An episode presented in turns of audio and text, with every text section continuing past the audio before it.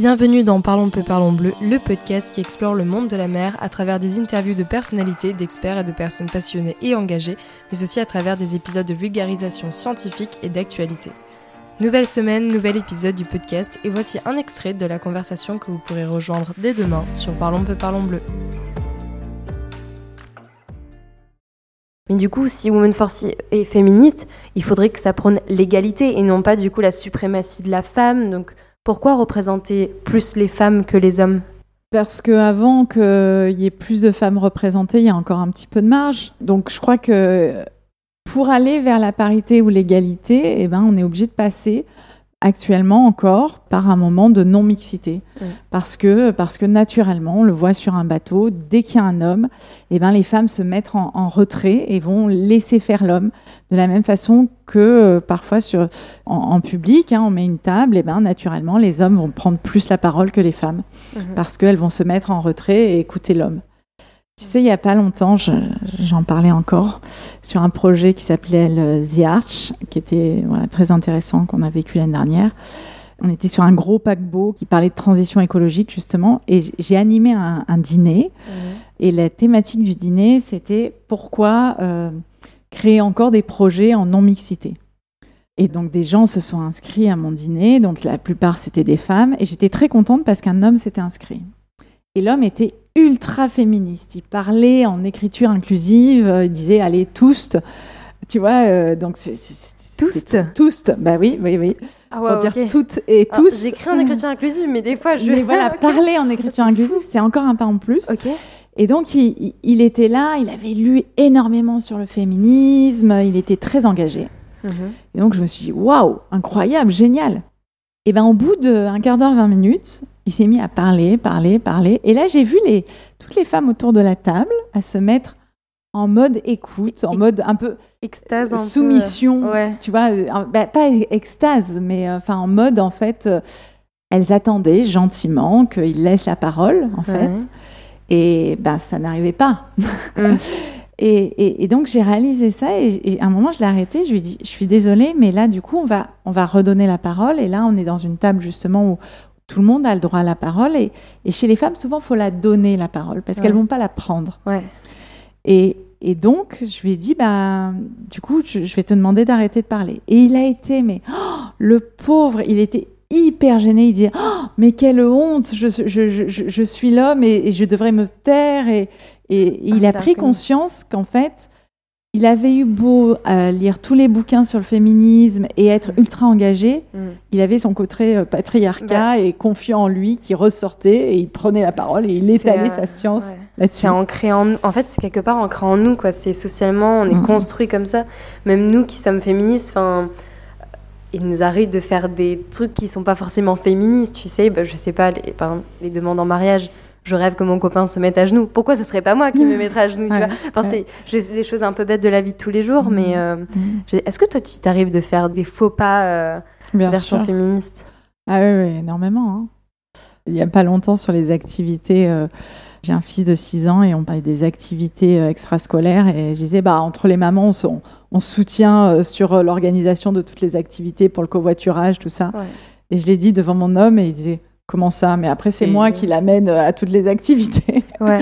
Alors, et oui, en fait, et, en fait, parce qu'avec les mamans, on était dans l'organisation et du coup, je l'avais exclu naturellement. Mm, mm. Tu as exclu ton homme. J'ai exclu mon homme. et donc, euh, oui, il bah, faut conscientiser plein de choses. Il faut être en effet euh, en permanence conscient. de ce qu'on dit, de ce qu'on fait, et c'est pas toujours facile en fait. Donc, donc oui. Donc pour revenir à ta question, on est issu de culture, on est issu de, modèles de société qui font que, ben, aujourd'hui encore, il faut faire des actions en non-mixité. Mm. Parce que naturellement, ben, sur un bateau en non-mixité, les femmes, la parole va circuler mm. beaucoup plus facilement que s'il y a un homme. Et ça, à chaque fois en fait que j'ai lié un homme euh, dans une activité, dans un week-end Women for Sea ou dans un, sur un bateau, et eh ben ça s'est cassé. Ah, Donc je me suis dit, mm. encore aujourd'hui, ou même si l'homme n'est pas comme ça, ça va être autre chose. Ça va être le regard des hommes à quai, par exemple, sur l'équipage. On arrive en équipage féminin et il y a un homme, les hommes du port vont croire que, euh, que c'est l'homme qui gère. que c'est le coq dans la basse-cour que voilà, est-ce que c'est le petit chef, le petit roi, enfin ce qu'on veut. Mais du coup, en fait, c'est des clichés et pour en sortir, eh ben, il faut, voilà, là, c'est important qu'il y ait que des femmes. Et quand on arrive au port, ben, on voit que c'est un équipage féminin qui gère entièrement la navigation. Et qu'à bord, il y a des scientifiques, des navigatrices, des... tout ce qu'on veut. Et qu'on gère, il n'y a pas de souci. Est-ce que tu as eu des réactions un peu rigolotes? Parce que quand vous avez fait vos expéditions, vous n'êtes pas allé dans des super gros ports, vous avez dû avoir des réactions du style mais n'y a que des femmes sur le bateau. ça va? Le bateau ne sait pas. pas tout va bien. J'en ai de moins en moins. J'ai un souvenir en 2015 avec l'expédition scientifique. On est parti avec des, justement des enquêtes sur les pêcheurs. Et je me souviens d'un géographe de renom hyper connu qui m'avait dit Mais qu'est-ce que tu crois? Tu crois que tu vas arriver comme ça avec ta petite frimousse, que tu vas arriver à parler aux pêcheurs et qu'ils vont te dire exactement toutes leurs pratiques et leur. Euh, il me dit mais nous il nous faut des mois et des mois avant de créer une relation avec le pêcheur pour qu'il nous délivre aussi euh, comment ça se passe, etc.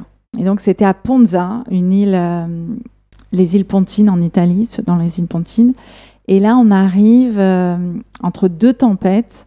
Il y avait une houle énorme. Et voilà, on arrive avec la tempête. Et donc on arrive et dans le port il y avait plus que des pêcheurs, tous les pontons touristiques avaient été démontés parce que bah, on est euh, fin octobre et que c'est fini la saison touristique. Et là les mecs du port hallucinent complet de voir 10 nanas sur un catamaran arriver euh, alors qu'il y avait une tempête énorme dehors, machin, voilà. Et donc, déjà, ils ont mis une demi-heure avant de nous trouver une place parce qu'ils disaient, mais est-ce qu'on les accueille? Est-ce qu'on dit que c'est pas bon, qu'on les veut pas? Enfin, est-ce que ça porte malheur, Je ne sais pas ce qu'il se disait. Je, me souviens juste le maître du port qui, qui dit, mais je ne sais plus comment on dit en italien, mais cosa è stafare euh, Qu'est-ce que c'est que cette affaire-là? Qu'est-ce que je vais en faire de ces femmes? Bref, on arrive, euh, donc ils, veulent commencer en plus à nous aider sur la manœuvre. Et là, je, je, repars, je fais non, non, non, on est autonome. Et du coup, on se, on se met au port de façon complètement autonome. Et tu dis, faut pas se louper. Ah oui, bah oui, il faut pas se louper. Bah, du coup, j'avais, t'inquiète pas que les manœuvres, je gère. Je Et donc là, eh ben, on est resté trois jours parce qu'il y avait une grosse, grosse tempête qui arrivait. Et les pêcheurs non plus ne sortaient pas parce que la tempête était trop grosse. Et donc, on s'est retrouvés, c'est les pêcheurs qui sont venus à nous et, et on a passé des heures et des heures avec les pêcheurs à échanger sur la mer, sur l'histoire de la mer. Sur... Et donc, les questionnaires, on les a tous faits euh, de façon mais très simple, très facile.